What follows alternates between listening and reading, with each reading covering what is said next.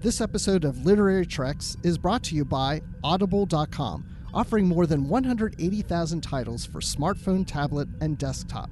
To get a free audiobook of your choice and to help Trek FM at the same time, visit audibletrial.com slash trekfm. And also by Enterprise in Space, an international program of the nonprofit National Space Society. Find out how you can help science and education and become a virtual crew member aboard the NSS Enterprise Orbiter by visiting enterpriseinspace.org. And if you want to join the conversation and share your thoughts on this episode, join the Babel Conference, our listeners group on Facebook. Just type B A B E L into the Facebook search field. We look forward to seeing you there. Hey everyone, I'm Rod Roddenberry, and you're listening to Trek FM.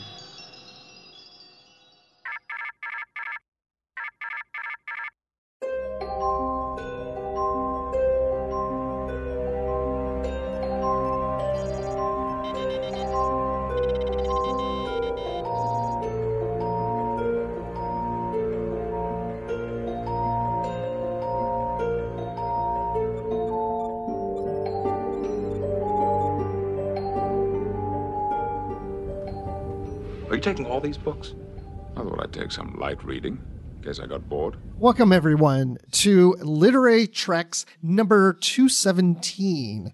I'm Bruce Gibson. I'm just one of your hosts here on this wonderful program here on Trek FM.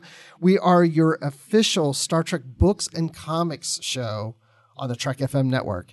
And with me, as he always is, and as we always say, it's the wonderful, the great Dan Gunther. Bruce, how's it going tonight? I'm doing well, and you? I can't complain, except it is really, really cold here. I Is it really? What is the temperature? the temperature, the current temperature in Grande Prairie, Alberta is minus 29 degrees Celsius. That hmm. probably doesn't mean a lot Which to a lot of people out Fahrenheit- there. So, Yeah, Fahrenheit. That's what, like Fahrenheit- minus twenty. In Fahrenheit, it is minus 20. Absolutely. Oh, Bang on. That's cold, Dan. That's really cold. That is very cold. I understand you are somewhere that is probably not minus 20 degrees Fahrenheit tonight, though. No, it's not. So I'm in Las Vegas tonight, and uh, just walked like Phil was like three miles, but it was only one mile. But with all the zigzagging, it just feels like that, and I'm sweating. So it was not really cold. So I'm I don't know the exact temperature. I think it's in the 60s. Hold on here. I'm gonna ask Siri. What is the current temperature? It's currently 55 degrees. Did you hear that? It's 55, 55 degrees. degrees. Wow. That's, uh, Fahrenheit. yeah. Uh, yeah, I would hope. Um, yeah, that is very different uh, from what it is here. I was outside today in order to run from my house to the car and then from my car into my office, and that is it. that is the. I was probably outside for a sum total of, including brushing the snow off my car, about 45 seconds. I, I can't seriously imagine because earlier uh, last week in Atlanta, where it doesn't really get really cold, we did we were in the teens at some points and 20s mm-hmm. and I just remember everybody complaining about it, and I'd go out and I was like, "This is like a summer vacation for Dan." it really would be. Well, maybe not a summer vacation, but it would definitely be a vacation from what what's going on right now. I, I don't even know how you do it. I, it's it's that's crazy. That's crazy. You know what you have to do though when it's that cold? You just need to stay home and turn up the heat or make a fire in the fireplace mm-hmm. and cuddle up in a chair with a good Star Trek novel and just stay warm and read. definitely the warm glow of my e-reader with a hot cup of hot chocolate. That's just that's that's all you can do. Your e-reader that just is, keeps you nice and warm as the screen just shines on your face with warmth. exactly.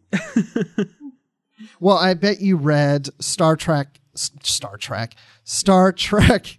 By the way, before I say that, I took a taxi from the airport to my hotel last night and the guy, the taxi driver, starts talking to me. He's not into technology because I'm here for the Consumer Electronics Show, and he's oh, I'm not really on technology and all that stuff. I do have an iPhone here. Hey, you know what I did the other day? I I put on that Netflix thing on my phone. he goes. And I went in there and I'm watching the old Star Trek series and he pulls up his phone and he's showing me and I was like, he goes, do you, do you like Star Trek? I'm like, uh, yes. That's excellent. You got the perfect cab driver.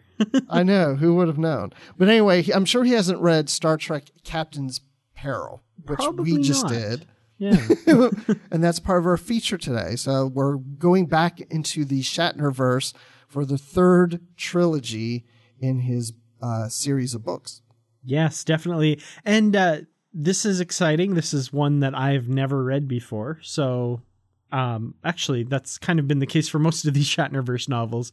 But once again, never read this one. So excited to talk about that. Yes. And then uh, later at the end of the show, we did get an iTunes review. Thank you, thank you, thank you. We've been wanting one for a while, and uh, so we'll call that one out and read it uh, here at the uh, towards the end of the show, at the end of the feature. So in the news, we don't really have any news items, except I did throw one thing in here. We have our Goodreads group. Uh, so we I put a poll up on there, and I said, where do you get most of your Star Trek books? And here are the results, ladies and gentlemen. Get ready. We had four choices. The top, no, I'll start from the bottom. The the one that uh, most people get their books from, the one the one that falls on the bottom of the list right now is at the library. So 10.5% of votes said they get their Star Trek books at the library.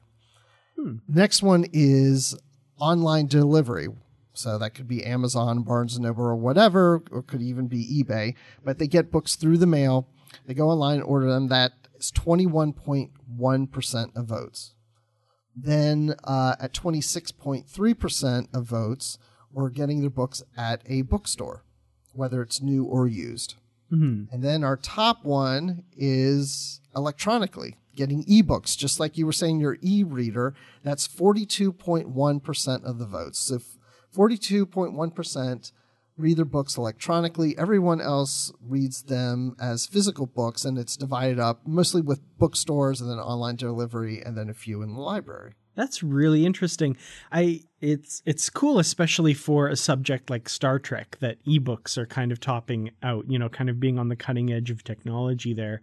Although I say cutting edge of technology, ebooks have been around for a while now, but uh, uh, when I answered this poll, it was hard because it's kind of a, a smattering of of all four for me, really, depending on the book. But if I have to say, most of the books I would read would be from bookstores. Uh, I still do buy the new releases, the new Star Trek releases. And the reason for that simply is they're usually out in the bookstore two, three, four, sometimes five or six days before the official release date. So that gives me a little extra time to read them for the podcast. But if they aren't out by then, I do grab the ebook just so that you know I have have it as early as I possibly can. But I do occasionally I've- grab one from the library too. Uh, well, and I've noticed you've done that where you buy the physical book and you'll have it days before I do because I usually pre-order my books through Kindle and I have to wait till the official day that comes out. But mm-hmm. then I start seeing you, you know, oh, I'm reading the book and I see other people posting, oh, guess what I found in the store today? And I'm like, oh, I want to get an earlier start. I want to start reading it. But at the same time, I I'm just losing space. I, I you know of all the books that we're reading, I, I I mean I've already got I don't know a few hundred Star Trek novels on the shelf.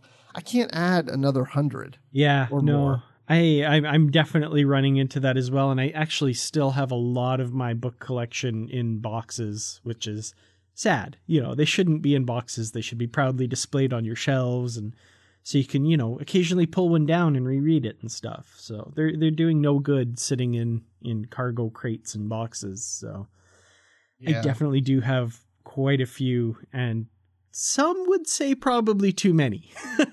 I won't say too many. I, you know, maybe people like my girlfriend might disagree with that, but uh, I don't know.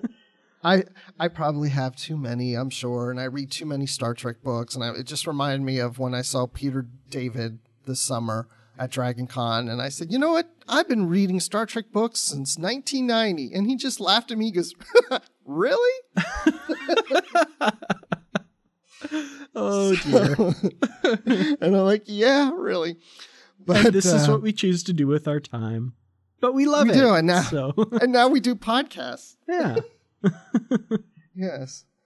But if anybody wants to get involved in polls or discussions on, on Goodreads, because we had people also discussing, not just they didn't just vote on the poll, but they there was discussions about what we like we were just saying, you know, oh, I get ebooks because of this, or I like to get the physical copies this, or people just give me them, you know, as gifts. That's what Amy Nelson said. I don't know who's giving her gifts of books, but you know, I'm jealous of that. But uh, but if anybody wants to join the Goodreads group, just go in there and you can see uh, books that we previously covered here on uh, Literary Treks. And it also shows you what books we're currently reading so that you know what's coming up on future shows. And of course, be part of all the conversations about the books and the comics. So don't want to forget the comics is also included in that. So go to Goodreads and search for Literary Treks and click to join the group, and we'll let you come in and you can have fun in polls and, and comments. Excellent. That should maybe be our next poll. How do you read the Star Trek comics? Ooh, that's a good one too. I read them by hanging upside down.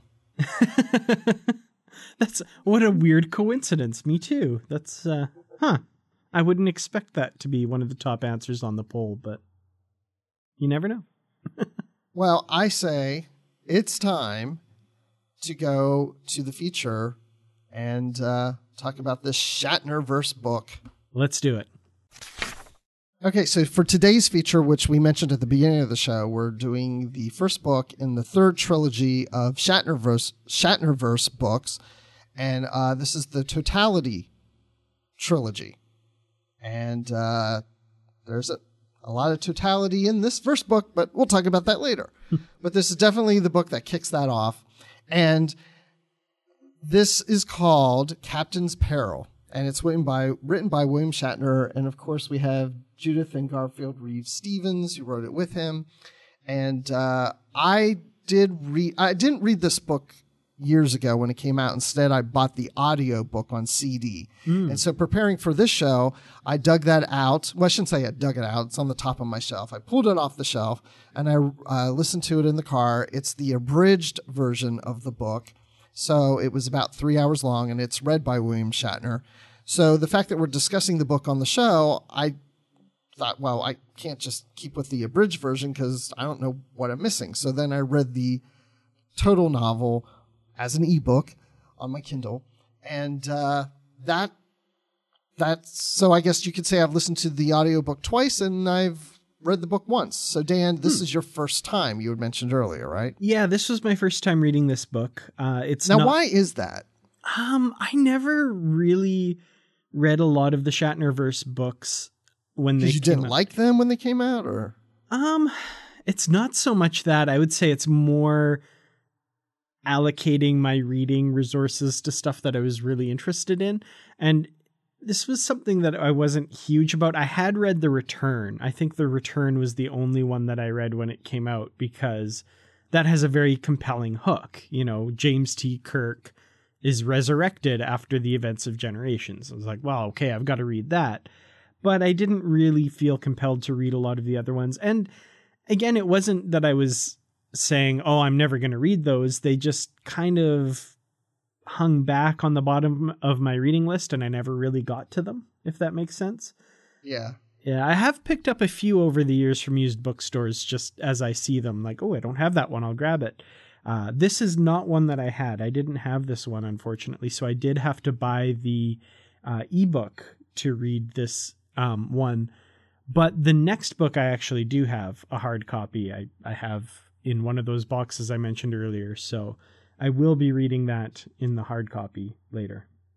yeah. I think the second book in this trilogy, again, I think I mm, have the looks like audio book of that. But then the third book, I think I have the hardcover hard copy book. So this book starts off with Kirk. Well, actually, no, it doesn't start off with Kirk. I'm jumping ahead just a little bit. Which was We have a kind pro- of a surprise, I have to say. I was I was a little surprised where this book started off from. Ah, yes, the prologue, because it's during the Cardassian occupation. And uh, it starts with a familiar character in Dukat. And uh, he's on the planet of Bajor. And he witnesses the B- Bajoran resistance fighting other Bajorans. And they're doing this to protect and hide an excavation site where they, there's the Tear of the Prophets uh, that is expected to be found somewhere in this ancient city. And so they don't want the Cardassians to get hold of the tear of prophets, and they don't want anybody to find it. So there's this infighting going on to protect uh, this orb. And the Cardassians retaliate by breaking a dam with their orbital fighters, and it floods the ancient city. Those uh, those darn Kardashians. You you think they could use their social media presence and huge uh, No, influence no, no. for? Cardassians, not Oh, Kardashians. Shoot! I'm sorry. I accidentally stumbled into making the oldest joke in the world. My bad. Only nerds get that joke. That's like, nerd Star Trek nerds like us. so yeah, that's how the, the prologue starts off. Then it jumps ahead years later after the occupation, and this is taking place now with Kirk and Picard. And I'm trying to remember. I think this was shortly after First Contact. I think it's. Uh, I think it was in between Insurrection and Nemesis, uh, because Picard does Oh. bring up Anij a number of times, uh, who is in Insurrection, and they talk about uh, something that's upcoming in Nemesis, and I can't remember what. I think Riker and Troi are going to get married soon, or something like that. Like there, there's some reference to Nemesis. You're right. Uh, yes, there was some reference, not like, oh, hey, Riker and Troi are getting married, but it was almost like questioning why why even bother to get married or something. Like there was a complaint about marriage or something. And I also remember there was a reference to Voyager, as Right. if Voyager had returned. hmm And uh, of course, the Dominion War is over, which took place after uh, insurrection because they were still doing Dominion negotiations, as Riker was annoyed in insurrection about. Yes, that's true. Well, the book starts with Kirk and Picard taking a vacation together, and that's the story. it's about their vacation together. That's pretty. well, they're it. going. it's pretty. It pretty much is in a way. Uh, I, I kind of call this segment "Murder He Wrote" because they're on vacation and they're doing orbital skydiving. So Kirk is very much of like, you know, come on, Jean Luc, we're gonna jump out and we're gonna do this orbital skydiving and it's gonna be fun. And Picard's like, you know, I, I don't know how I feel about this. Where did you get these, you know, skydiving uniforms? And Kirk says, you know, oh, I got it from a Ferengi from Deep Space Nine. And Picard's like, oh, not Quark. No, you know, I don't trust this, you know, and stuff. And so, you know, Captain Picard is kind of freaking out. And Jim Kirk's like, you know, gotta live for the adventure. Let's jump.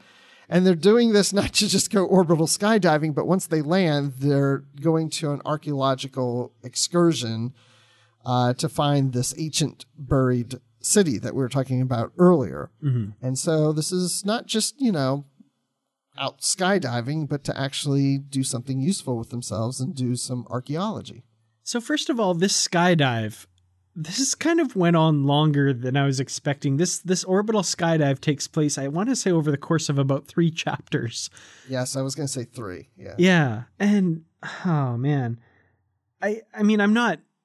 I guess I'm not necessarily complaining that it took three chapters to tell this, but it just seems weird that it's it's there's such a focus on this, and it, it seems to just kind of drag on. And I got to say, I'm on Picard's side here because their orbital skydiving suits do malfunction, and they're in very real mortal danger. And uh, I I don't know if I were Picard, maybe I'm too risk averse, but I would never go anywhere with Kirk again. Yeah, I agree. Uh, yeah, it's basically a Picard turning to Kirk and saying, "I told you so." And I mean, yeah, they Kirk almost died through this thing, and uh, Mhm. Because yeah, the functionality of the suit just didn't work right. but you know, Kirk lives for adventure and, and risk, and we'll talk a little bit more about that later.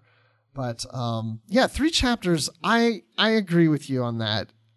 I didn't really mind this scene, but it did seem to drag on a little long and to take place across three chapters.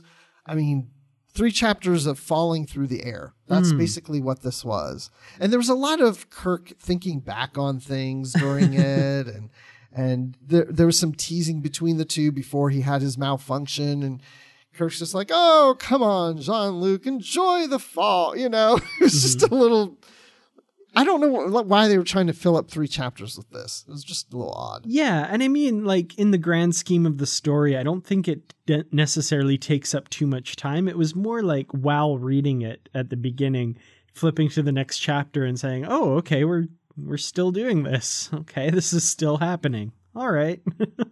Yeah, in this case, I would say it works better in the audiobook. oh, interesting. You're not feeling like there's chapters and it's and it's condensed, you know. So it's it's mm-hmm.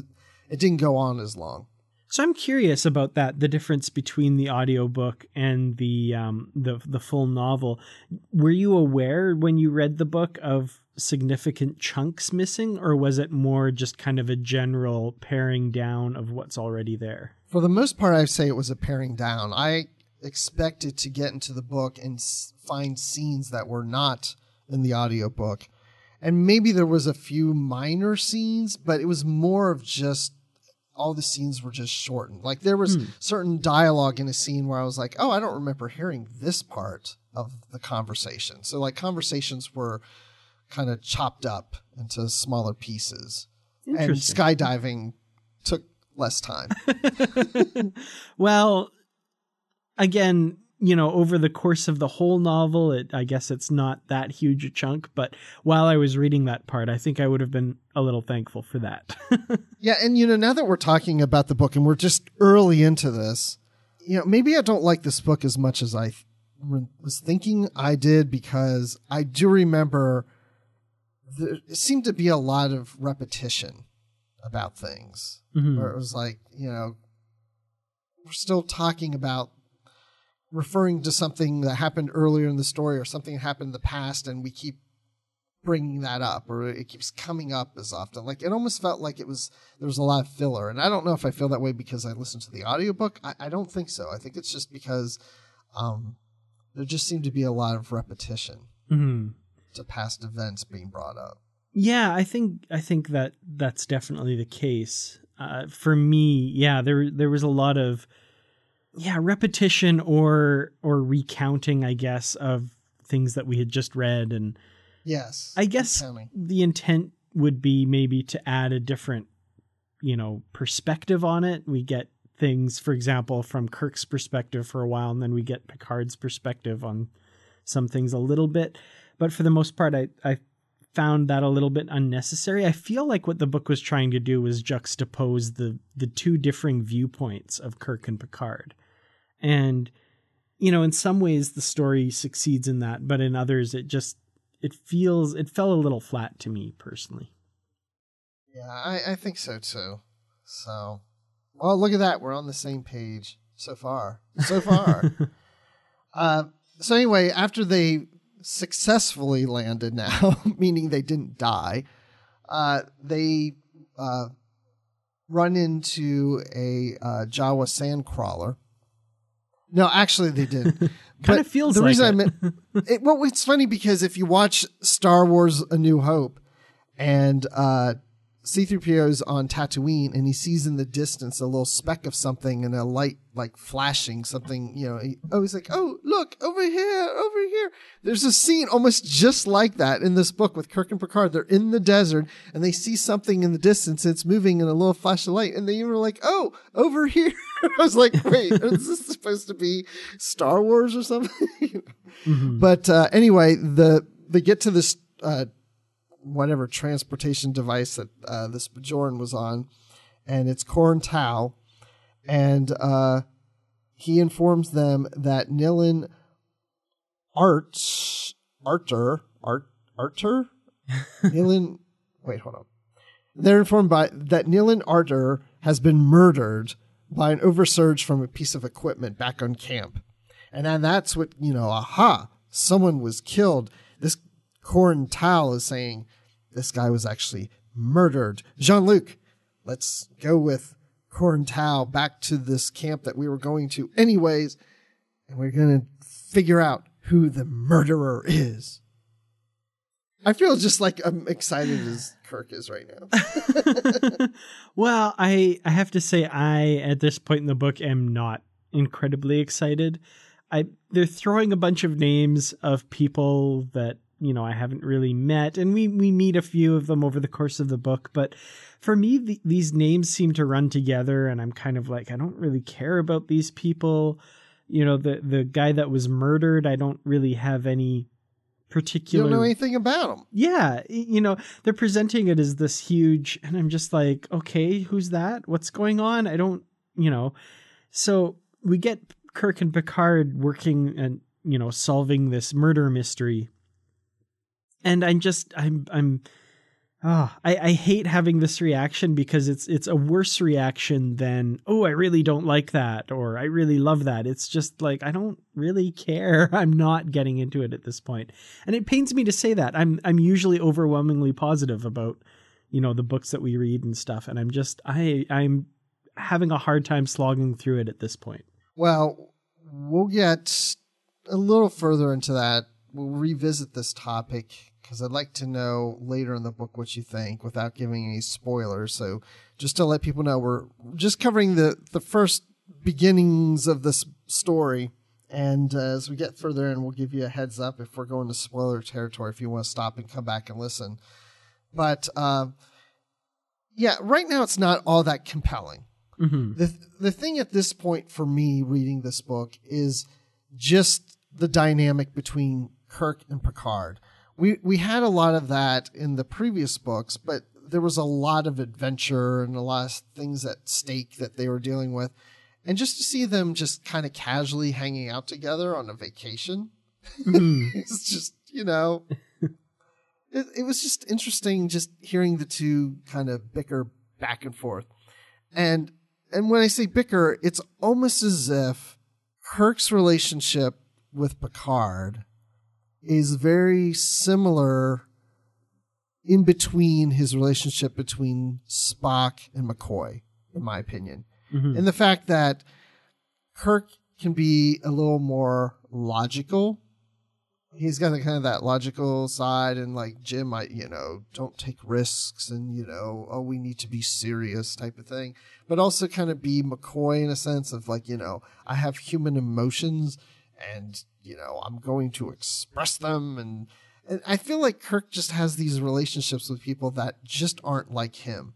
He mm-hmm. likes people who are opposite or different than him. Yeah, that's very true. And he does call that out directly to Picard. He he does say, "Oh, now that's something Spock would say," you know, a number of times Right. to you know, a counterpoint to one of Kirk's arguments or something. So they really are playing up that difference between these two and the philosophical uh, juxtaposition between Kirk and Picard, which I do have to say I appreciate. I I did like that kind of putting them um philosophically against each other on a few issues, which we'll we'll get to as well.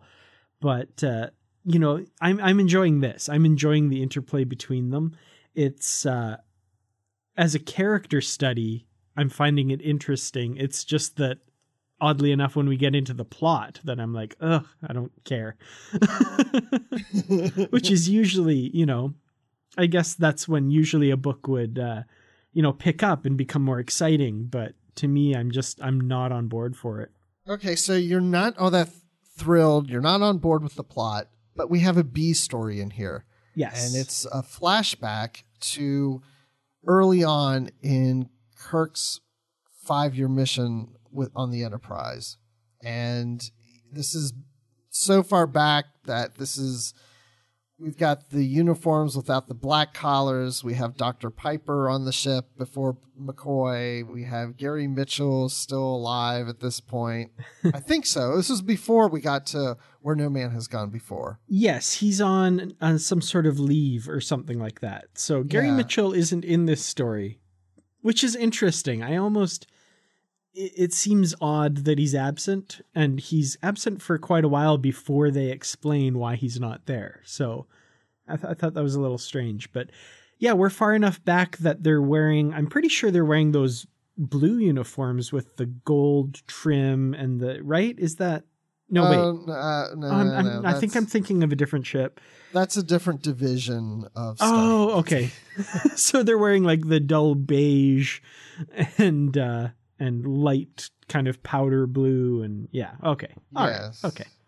yes. And, Sorry, and, I and just have to be a Sulu's bit in of a blue and Uhura's in yellow Yeah. or gold or whatever. Which was I like that part too because they had a different communi- uh, communications officer on the bridge, Mhm. and when that person had to go on a mission, they brought Yohora from somewhere else on the ship that she was to come to the bridge and fill in as the communications officer. Yeah, exactly. It was if this was the 2009 J.J. Abrams movie, she was down below decks next to those big, huge silver things doing something communication-y that we don't really know that's, about. That's it. That's that. That's probably where they got the idea for the movie is from this book. Oh, of course. Yeah, I'm sure. no.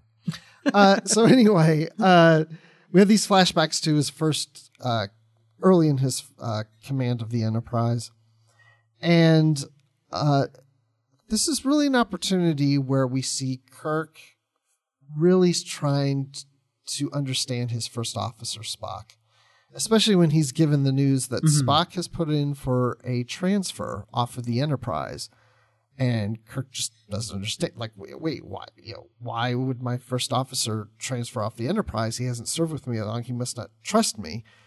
And he goes to Spock about. It. Actually, he goes to Doctor Piper. You know, what's going on? Why? Why would Spock transfer off the Enterprise? What is wrong? And Piper's like, well, I don't know. Did you ask him? no.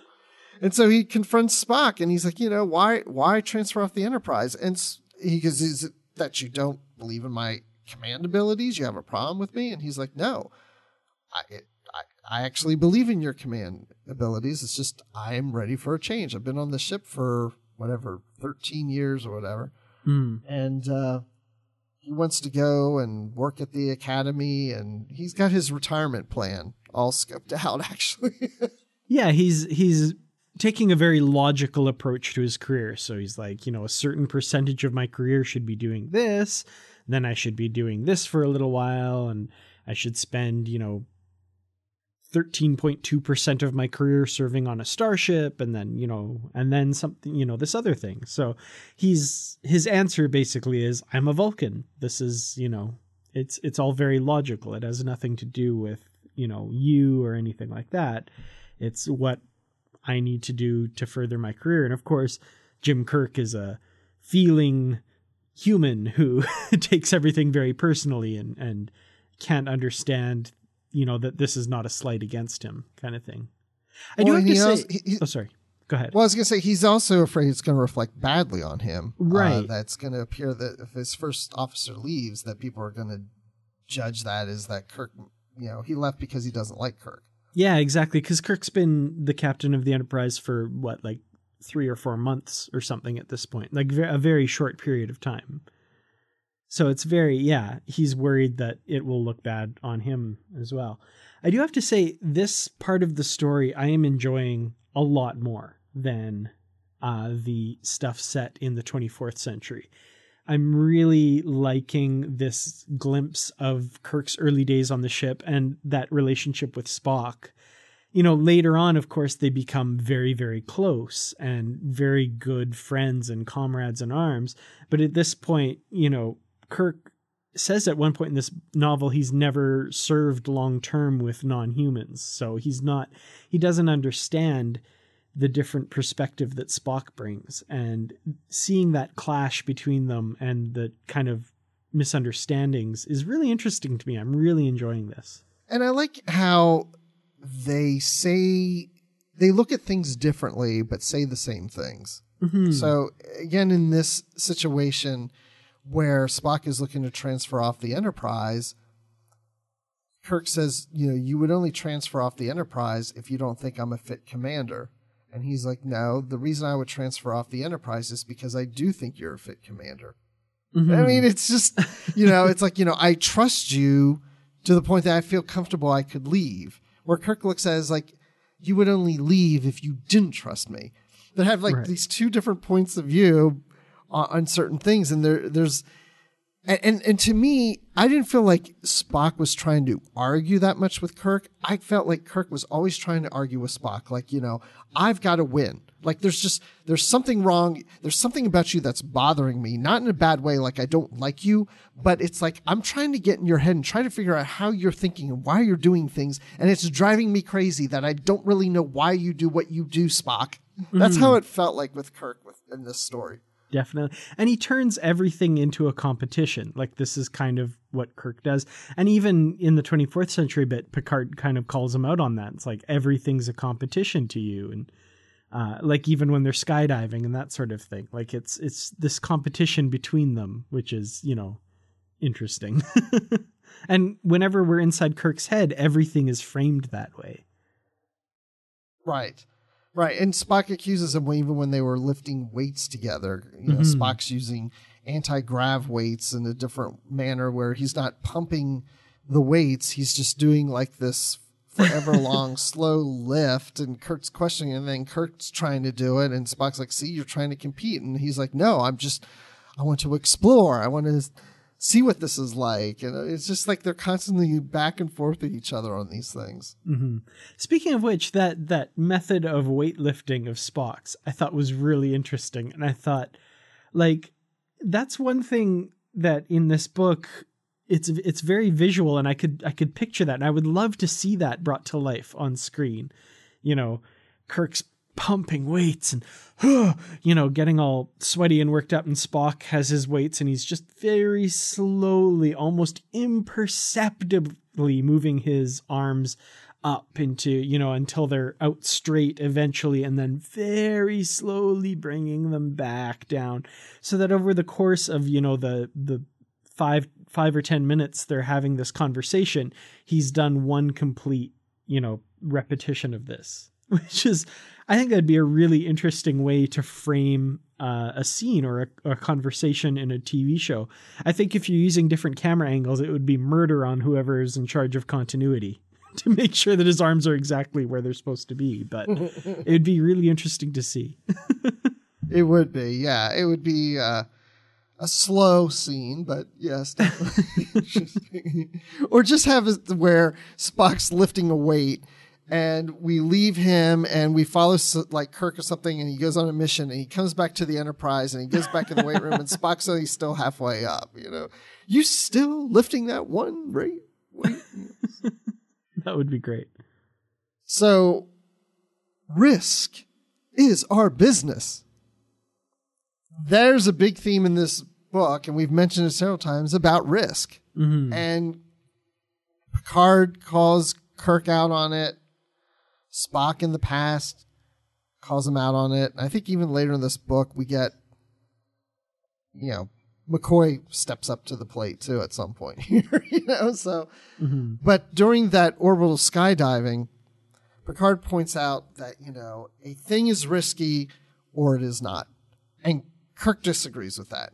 And he points out that when he was young, and especially pointing to this mission that we're getting this backstory on, this flashbacks, he says, There was nothing I couldn't do when I was young. So I did it all. Then it became a curse. You think you're invincible, so you take on greater and greater risks. And the more you succeed, the more invincible you believe yourself to be. And if you're lucky, the loss is an absolute. And hmm. therefore, he concludes to feel more invincible. And that he even points out that when he lost his first officer, or not his first officer, the first officer he had lost in death, it's a setback, but it's, things aren't always a setback uh, to start you back at zero. It's just a temporary step back, and then you take that next next next risk. And the more you think you keep winning at these risks, the more invincible, and it just feeds that ego. Yeah, this was something that I found kind of interesting. You know, the the idea that a thing is risky or it's not. You know, there's either risk or there isn't. There's no such thing as degrees of risk. And I I don't know, I found myself really disagreeing with with that. Like I I feel like I don't know, what's your take on that? Do you think there are degrees of risk or there's just risk and no risk? Like is it a binary or I mean, I do feel like there's degrees in risk, but I, I kind of see where Kirk is coming from. Uh, because in an, again in an argument, I think it was with Spock, or maybe it was Picard. I can't remember what, but he was talking about you know, well, if you know, if Kirk is captain of the Enterprise, you know, his death, he's taking a bigger risk when he's doing something because his death has a greater impact on the ship and the crew than a low level officer. It's mm-hmm. less of a risk. And Kirk's point is like, yeah, but it doesn't matter because whether it's that officer or, or myself, you know, if yeah, if the captain passes away, that's what the first officer is for, and they step up. And basically, in every risk, there's going to be a solution. Mm-hmm. So it doesn't matter how big or how small the risk is, it's just a risk. And there's always something that fulfills and takes its place to move forward. Yeah. Yeah. I don't know. I, I just, and I, I'm having a hard time articulating exactly why, but I just, yeah, that, that argument feels really incorrect to me. I don't. Well, it, it, feels a, like a stretch, you know. Yeah. But and I mean, maybe I'm looking at this wrong because I was maybe I was thinking of like, you know, there's something that risks a lot or or something that risks a little. Maybe maybe that was what I was thinking of for degrees of risk, and I think maybe that's not quite how he means it. So I'm I'm thinking I might be looking at this kind of the wrong way. But Kirk's view on this does change over the course of his life because basically he's arguing with Spock that he thinks there are no degrees of risk and Spock says there are. And then when we get into the 24th century, Kirk has changed his opinion and he says to Picard there are degrees of risks. And Picard's the one saying no, there's there's either risk or there isn't kind of thing.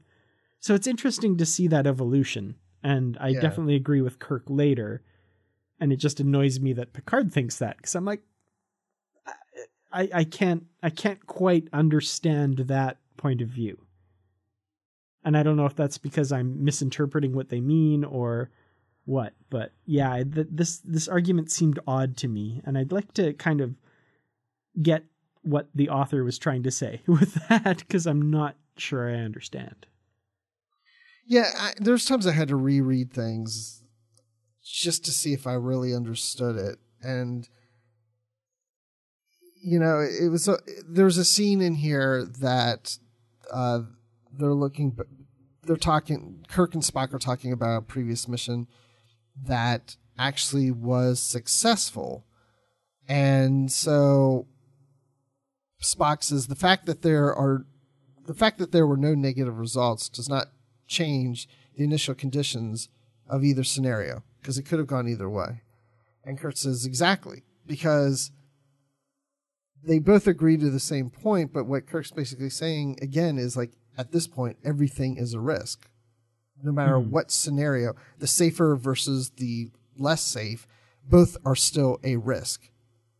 Mm-hmm. It's like he's just early in his career, it's almost like he's just saying that, you know, everything that I do is a risk, whether it's safe or not there's a risk involved. Nothing is ever going to necessarily go the right way, but you keep pushing and pushing, and if as as if things keep working out, then I don't know. That's when he feels more invincible. Because even if it's not a perfect solution to the risk he took, whether small or great, he feels like he's still moving forward and still accomplishing things. And so risk doesn't feel like something he can't do. He feels more invincible to do it. Mm-hmm. Which I mean, very much fits in with the the Kirk we know from his brash young days. So, you know, it it works out well. And I do have to say that conversation I really did like. Well, at the same time, if I were taking part in that conversation, I would find it infuriating because it's it's just it's almost the same as saying, "Well, agree to disagree," you know. But like like, oh, you've made my point for me. No, I haven't. No, yeah, you have. I'm just like, oh, that's the worst argument to have. so like, it was fun to read, but oh my, oh, that would be like there was an awkwardness to the interactions between Kirk and Spock in this book in their early days that I really did appreciate because it was just the two of them are on such totally different ends of a philosophical spectrum here. And it it almost adds more meaning to the fact that they become so close later on that they're just so different here and that their differences will end up complementing each other later on which is kind of cool but they're Yeah. just they're so diametrically opposed here it's really awkward to see them uh interacting with each other It is. And and the fact that it's awkward is what's so beautiful about it because it's early in the relationship and they're still filling each other out. You know, it is awkward until they finally get to know each other better and then they have that beautiful relationship that's close for the rest of their lives, all the way up through to the, even this book in the 24th century. No absolutely Okay, so going back to earlier, and we're getting into some, we're getting further into the book. So let's just say we're getting into spoiler territory. So, um, you know, we talked about the murder, and this is somewhat of a murder mystery, but we end up having more than one murder. And so you were saying that the murder that were introduced at the beginning of the book is a character you don't know and never met, so you don't really care. Well, now hmm we have what we suspect is the murder of Jean Luc Picard himself. Did you care? I think I know the answer to this, but I'm just want to hear what you you're going to say. I think you're looking at the expression on my face that unfortunately the listeners aren't privy to. But th- this is another thing and I okay. I'm to I'm to, you know, give the book the benefit of the doubt here. I know they're not really trying to convince the reader that Jean-Luc Picard is dead. But, you know, basically um Picard goes into the water and there's dive teams looking for him, but you know, after a while they they can't find him and he's declared lost. And it's like, "Oh my god, Jean-Luc Picard is dead. Jean-Luc Picard has been murdered. We must, you know, I must find out who his killer is and avenge his death and blah blah." blah. And this goes on for, you know, three, four, five chapters. And it feels like the book is trying to convince me that Captain Picard has been killed. And I mean, we know he's not.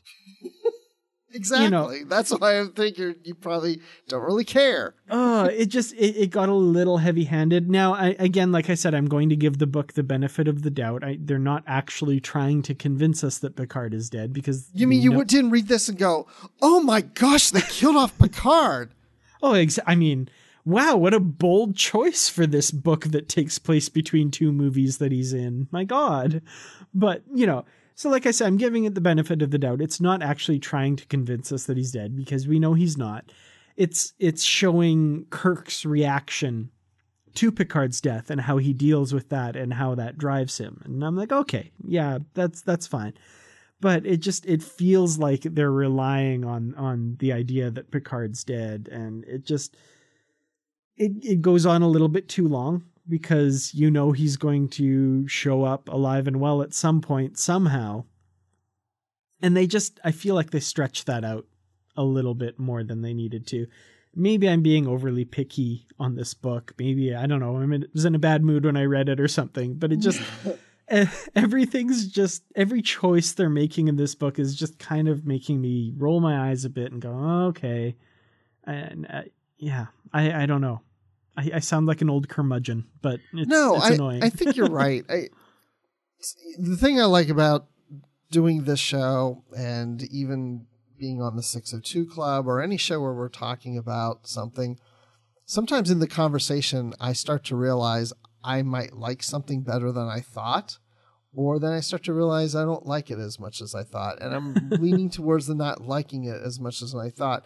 And it's not because y- you're making an argument that's making me go, oh, yeah, that's a good point. Yeah, I don't like that. You're bringing up things that I start to remember. Oh, yeah, I didn't care for that at the time. And yeah, know, like I'm just thinking about scenes where Kirk and that little girl and and she's like can't breathe or she's coughing or whatever it was and he's going to take this salt water medicine that they find in her hut and maybe make her drink it and the mother comes in like freaks out no you rub it on her face and then you know later on in the book he's going to take her body into the water to the big you know squid that takes it out that's a prophet or not I don't know. It's just I don't know. it's just a lot of it's kind of like what even is happening in this book oh Right. I- and yeah like the whole okay. There's another thing and and i put it in the in the show notes here. The whole paternalism argument um towards other cultures we get a debate about the prime directive between kirk and picard which i was really interested in. Like i said i really liked the kind of philosophical differences between them. But you know so the argument is that the prime directive is too paternalistic towards other cultures. Kirk says you know the federation shouldn't be this entity that decides what's best for everyone and you know hides things and and you know protects species. They should you know give technology freely to more primitive cultures that you know and and explain to them the dangers and that sort of thing and and you know don't don't handhold them. But like i feel like that's a paternalistic argument in and of itself.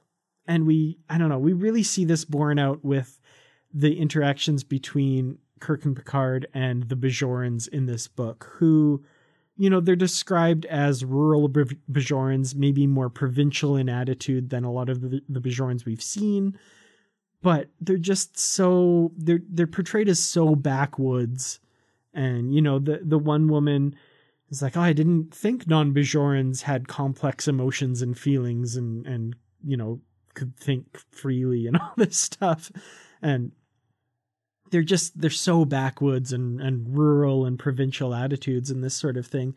And then kirk and i'm i'm blasting through a ton of plot here but kirk basically learns a little bit about the Bajoran religion and gets some insights into some of the things around it. And then is almost like well I'll show these Bajorans how the Bajoran religion should be you know Right. used and I oh I get it I get that this creature is you know uh atoning for a past life and I'm totally buying into this and and you know uh, I'm I'm doing the Bajoran religion better than these Bajorans are and I'll show them how awesome I am. I'm just like, oh, and again, maybe I'm being too hard on it, but I'm just shaking my head, going like, oh, Kirk has to be so awesome.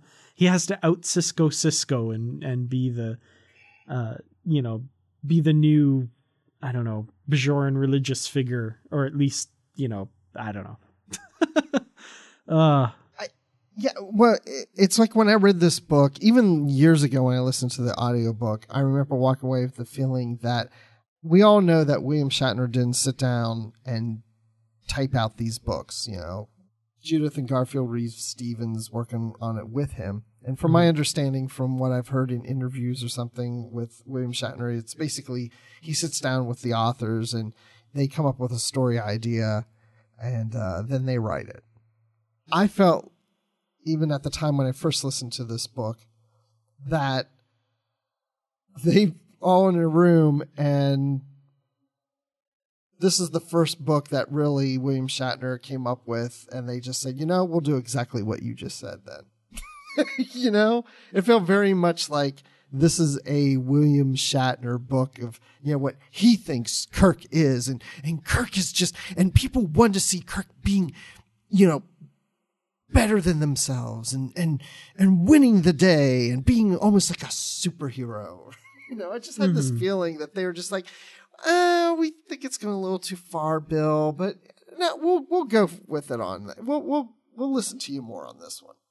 Yeah, it's you know by the time we get to the end of the book and he's you know, um, there's there's this Bajoran woman that I mentioned that you know is distrustful of of non Bajorans and stuff, and her daughter is horribly ill.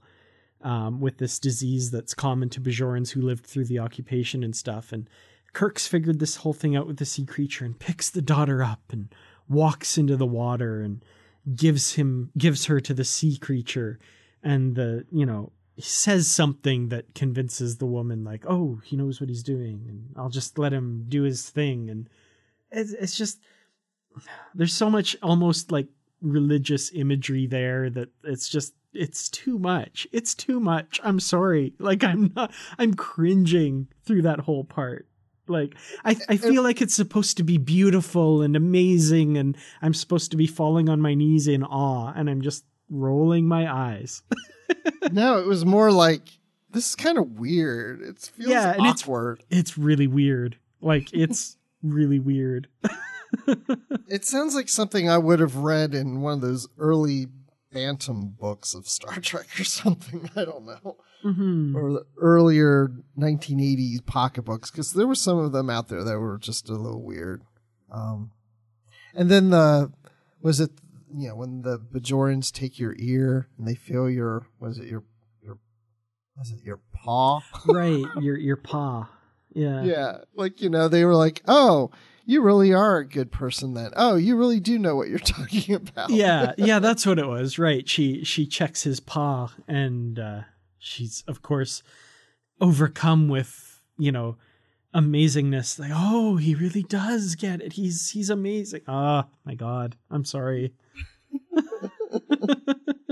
Um, Uh, there were, I mean, there were some good points. I mean, I'm thinking about when they were uh, in the water into this cavern, this ancient city or temple or whatever, and they find the orb.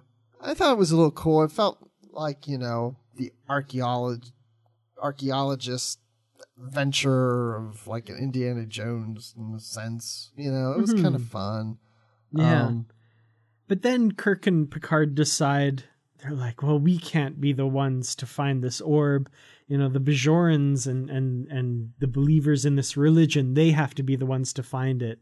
So let's give it to this sea creature. Just like like if I was a Bajoran and found out that they had discovered an orb in these caverns and then, you know, let it go into the water for the sea creature to take. I'd be pretty ticked. Like I'd be like, "You did what?" uh, yes, anyway, because and I mean, you know the sea maybe creature I'm, is and and well, no, maybe I'm totally is- missing the point of of all of that, but it's just, oh, anyway, sorry. well, because the sea creature is the you know Bath Patel from you know one of the five moons or something over Bajor. I don't. Anyway, you know. Yeah, he's he's the reincarnation of one of the brothers from ancient Bajoran myth who is atoning for something by um by being reincarnated into each member of this species, but the species is going extinct, so his atonement is almost done. So when this final creature dies, it's not something to be sad that this species is extinct. It's happy because now he's free and he's atoned for. No, I'm not buying it. Sorry, guys. Maybe I'm an insensitive jerk who doesn't Well, get this- the Bajoran religion, but nope. Well, when Picard earlier in the book uh, is in the water, falls into the water, and this creature, which we find out later, takes hold of Picard, uh, and takes him to this temple or whatever it is. That's when we find out that Picard wasn't murdered; he was down there. But I, I never, I don't really recall. It was uh, maybe it wasn't addressed real well, but why did the creature do that to Picard? I, for plot purposes, I don't know. Yeah, I don't remember. I remember it was even asked by Kirk later. He's like, "But why did he keep you alive? Why did he bring you to you know?" I don't really feel like we even got the answer to that later. well, because book. he's the he's the reincarnated guy, and he knows that they're good, and the Cardassian guy's bad. I guess. yeah, because it killed the Cardassian. Yeah, and I did get a sense that maybe that was it. That he sensed the the Cardassian. Well, because it was a Bajoran that Mhm. was altered. It was. I'm sorry. It was a Cardassian altered to be Bajoran. Yeah. uh, just like you know Ash Tyler is Voq. But uh,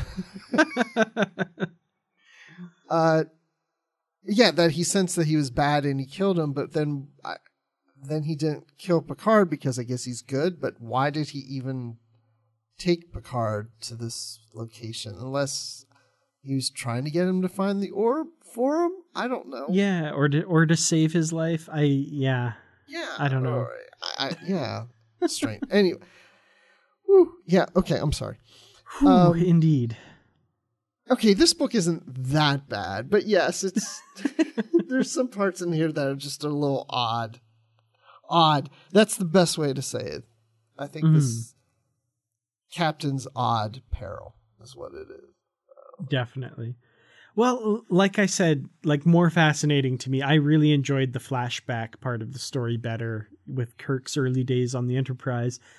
And I like that we don't get a perfect resolution to that story. So, you know, Kirk, well, sorry, Kirk's crew and this Klingon crew are competing to take possession of this highly advanced ship. And they say that, you know, you have to play a game in order to prove who's more worthy of of looking after us and if you win you get this ship with its amazing technology that you know is really awesome and so there's you know a competition a mountain climbing competition between the klingon captain and kirk wants to go on the mission but they you know spock and and dr piper convince him to send a more experienced mountain climbing crew member instead and Because he can do it better in a suit than Kirk can.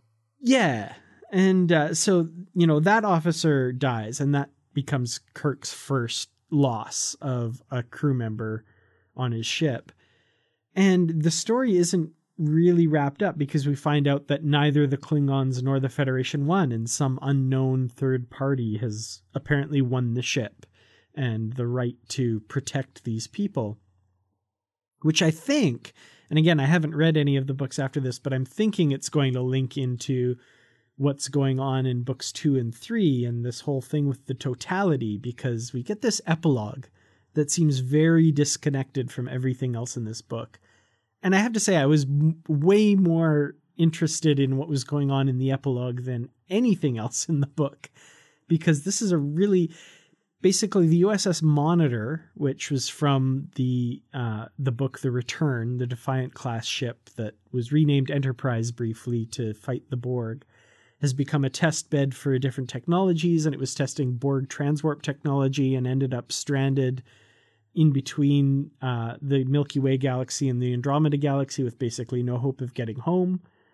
But they encounter this force that turns them all into this weird matter and uh, you know that this is the totality that you know we've heard so much about i don't know like what's going on? What's going to happen next? This is like i'm really interested in this. This is cool. Even though it's it's seems wholly disconnected from what we've gotten before with the possible exception of the flashback stuff aboard the original enterprise.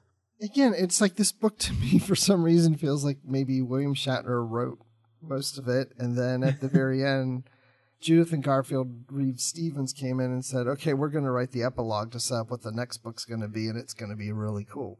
Um, yeah, actually, this part, the last, that very last, whatever pages, five or ten pages or whatever it was, I think really was the best part of the book.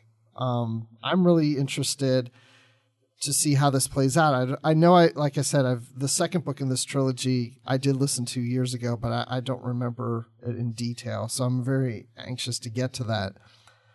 This epilogue had nothing to do with the rest of the story. It was Yeah. it was almost like a preview of chapter one of the next book. mm-hmm. There was really no connection. And maybe when we get to the next book or and the one after that, maybe we'll start to see that there's a connection with the story. But I remember when we're going into this trilogy mentioning uh, on a previous episode, or maybe it was even when we weren't even on the show, I just remember saying, I remember the last trilogy not feeling like a trilogy. And I think hmm. it was because of this book. yeah Because this feels like a standalone story until the epilogue. I do have to say, I was worried. Like halfway through the book, I was worried that this murder mystery was going to last three books, and I was ready to scream. and I'm really, really glad that that's not the case. Oh man. Oh. Wow. Well, I think this is a great opportunity to ask you, Dan, what are your final thoughts about the book? Oh boy. I now, you know, longtime listeners of the podcast will know since I've been on the show, I'm generally very positive about the books and comics. I always try and find, you know, the good things in everything. And even if there's a few things that, you know, rub me the wrong way or that I don't like, I tend not to focus on that. And I tend to uh, mostly enjoy things. And I mean, there were things that I enjoyed in this. Like I said, I really liked the flashback chapters that talked about Kirk's early days aboard the Enterprise and that whole mission. I found interesting. I liked his philosophical talks with Picard, even though I didn't really quite get what they were trying to get at in some points. But the actual plot, the main plot of what's going on in the 24th century, it just, it really lost me. I couldn't get into it. I found it meandering and plodding, and I just didn't care about a lot of what was going on. And maybe that's a failing on my part, but this book just didn't grab me there. So, you know, for the two things about it that I liked, I'll bump my score. I'll figure that into my score and give it two out of five. Um, whatever those creatures are called with little teeth instead of tentacle suckers. I don't know. It's the best I can muster. and it, it pains me to say that because I hate giving, you know, anything less than than you know a good review, but oh, I just I I, found, I had a really hard time getting into this one. Um, I gave this on Goodreads four out of five stars, but if I had to do it now, I'd give it three out of five stars on there. Um, just because there, it's like you said, there's just a lot of odd things. I think if I were to, if somebody wanted to read this book, I think it's very safe to go to the audiobook it's three hours long. It's read by William Shatner, and I don't think you're going to miss anything. Uh, there weren't any scenes that I recall that were in the book that were taken out to make for the audiobook. It's like we said earlier, it was just taking some of the scenes and just cutting down some of the dialogue or some of the the skydiving elements and making it a bit shorter.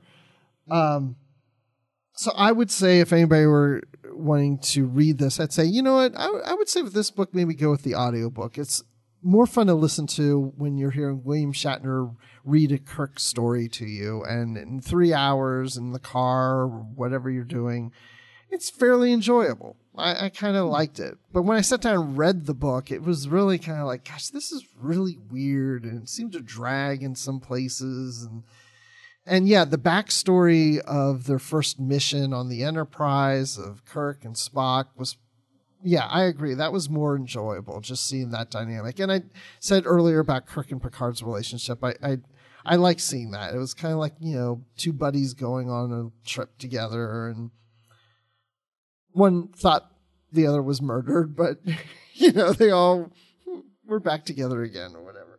So I would say, as I said, you know, three stars out of five, but for our fun purposes on how we rate books, I would say I would give this three moons out of five moons.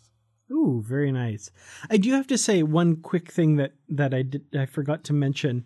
The very last bit of the 24th century has Kirk, Spock, and Bones kind of palling around and, and kidding with each other the way they did back in the original series.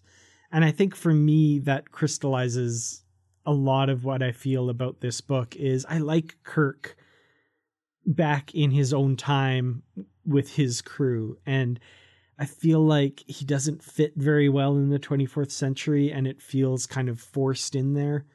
So I, I don't know if that I, I might apply to the entire Shatnerverse for me, but very especially in this book.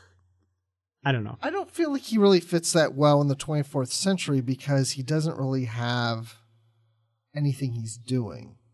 meaning he's not a captain of a ship, he's not an admiral, he's not, you know, he's just he's retired for the most part and he's just falling into different adventures.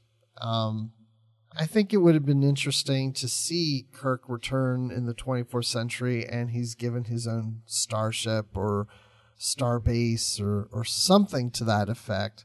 Or even if he was an ambassador or, or even just running Starfleet Academy.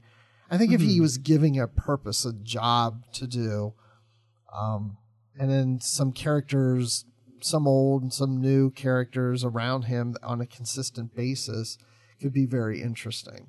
But the fact that hmm. he's just kind of floating out there and just happens to run into Picard again and just happens to show up on Deep Space Nine or whatever, it just seems to run into 24th century characters here and there. And then, oh, there's old Spock. And there, oh, yeah, Spock and McCoy seem to just show up out of nowhere all the time, you know, just because we want to get them in there. Yeah, I mean Spock's frequent flyer miles between you know Romulus and back into Federation space. Uh, he must be really racking those up because yeah, he's just back and forth all the time. I guess. Yeah. Well, we'll see how the next book goes.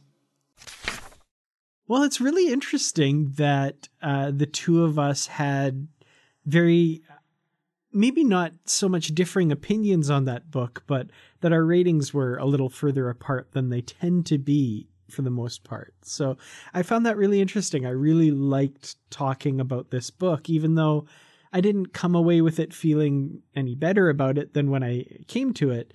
It still was a fun discussion to kind of hash that out with you. I, I really enjoyed that discussion. Yeah, it was fun. I think the discussion was more fun than reading the book. I will I will definitely agree with that. Well, it's not weird creatures under the sea. Is that's not the only thing we've been talking about here on Trek FM today. So, uh, here's other things on the network that hopefully a little better than this book that people are discussing. Uh, so here's a quick look at those things that you might have missed elsewhere on Trek FM. Previously on Trek.fm, Warp 5.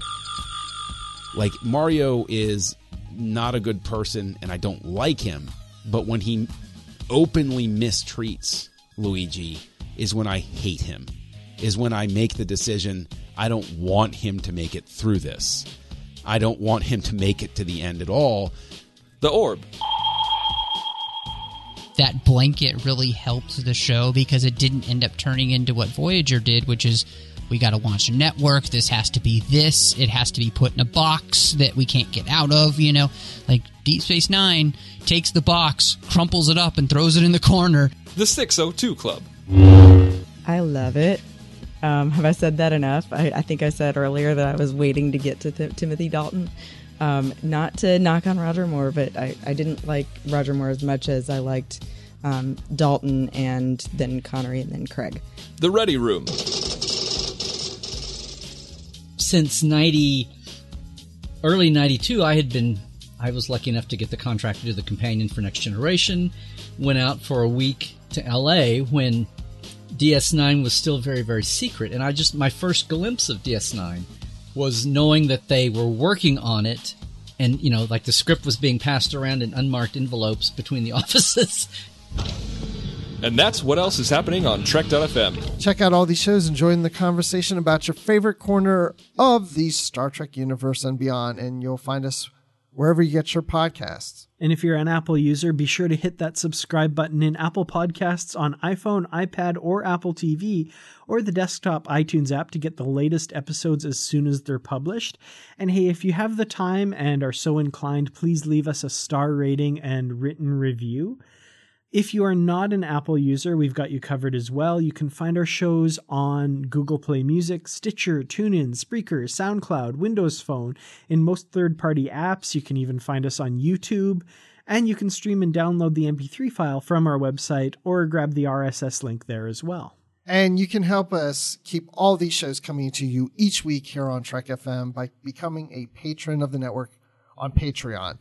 So please visit patreon.com slash trekfm. That's P-A-T-R-E-O-N dot com slash trekfm to get all the details. And perks include early access to episodes, exclusive content, producer credits, and more available through our special patrons website, patron zone. It requires a great deal of money to produce these shows and host and distribute every month. So we really appreciate all the support that you can give us. And again, you can find all the details at patreon.com slash trekfm. And as promised earlier in the show, we did get an iTunes review, and so we want to read that for you. And this comes from Barry FS. And Barry says, if you enjoy Star Trek books or comics, this show is a must listen. Always positive, always insightful. Great guests and inside information. And uh, the title of this review is Trek FM is at its best with five stars. That's awesome. Great. Uh, thank you very much for that review. I, I love that it's always positive. I don't know if maybe you didn't you had definitely hadn't listened to this episode yet, but uh, yeah, um, we try to be. but yeah, no, thank you very much. I think we are positive even if we don't like something. I mean, we give it a fair shake, and you know, it's we didn't hate this book, and we didn't very like true, rip it yeah. off and like you know this is stupid. Or, uh, you know, we're we're not trashing it. You know, there's just some things. You know, we're just pointing out things that didn't sit right with us. That's yeah, no, that's definitely true for sure. There were a few things that I liked. So, yeah, okay. well, thank you Barry for sharing your thoughts and we'd love to hear your thoughts on today's show everyone else out there. And there are many ways for you to do that. The pl- the best place to join in the larger conversation is of course the Babel conference. That's our listeners group on Facebook. Just type Babel, that's B A B E L, into the search field on Facebook, and it should come right up. Ask to join the group, and someone will let you right in. If you'd like to send us an email, you can use the form on our website at trek.fm slash contact. Choose to send to a show and select literary treks, and that'll come right to Bruce and I. You can also find the network on Twitter at TrekFM and on Facebook at facebook.com slash, you guessed it, TrekFM. Yeah, we'd like to thank our associate producers. We have Norman C. Lau, Ken Tripp, Greg Rosier, Brandon Shea Mutala, Justin Ozer, and Jeffrey Harlan for their support of the Trek FM network. And of course, being these associate producers of Literary Treks as well. And so, Dan, when you're not trying to save all Bajorans because you know about the Bajoran religion better than they do, where can people find you? It's true. I watched every episode of Deep Space Nine. I'm pretty much an expert on the prophets. But uh, when I'm not dealing with those rural Bajorans who don't really know what they're talking about, you can find me on Facebook. I'm at facebook.com slash Kertrats Productions. And I'm also on Twitter at Kertrats. That's K E R T R A T S. And you can also find me on YouTube at youtube.com slash Kertrats Productions. And you can also find me in the Babel Conference occasionally talking about Star Trek.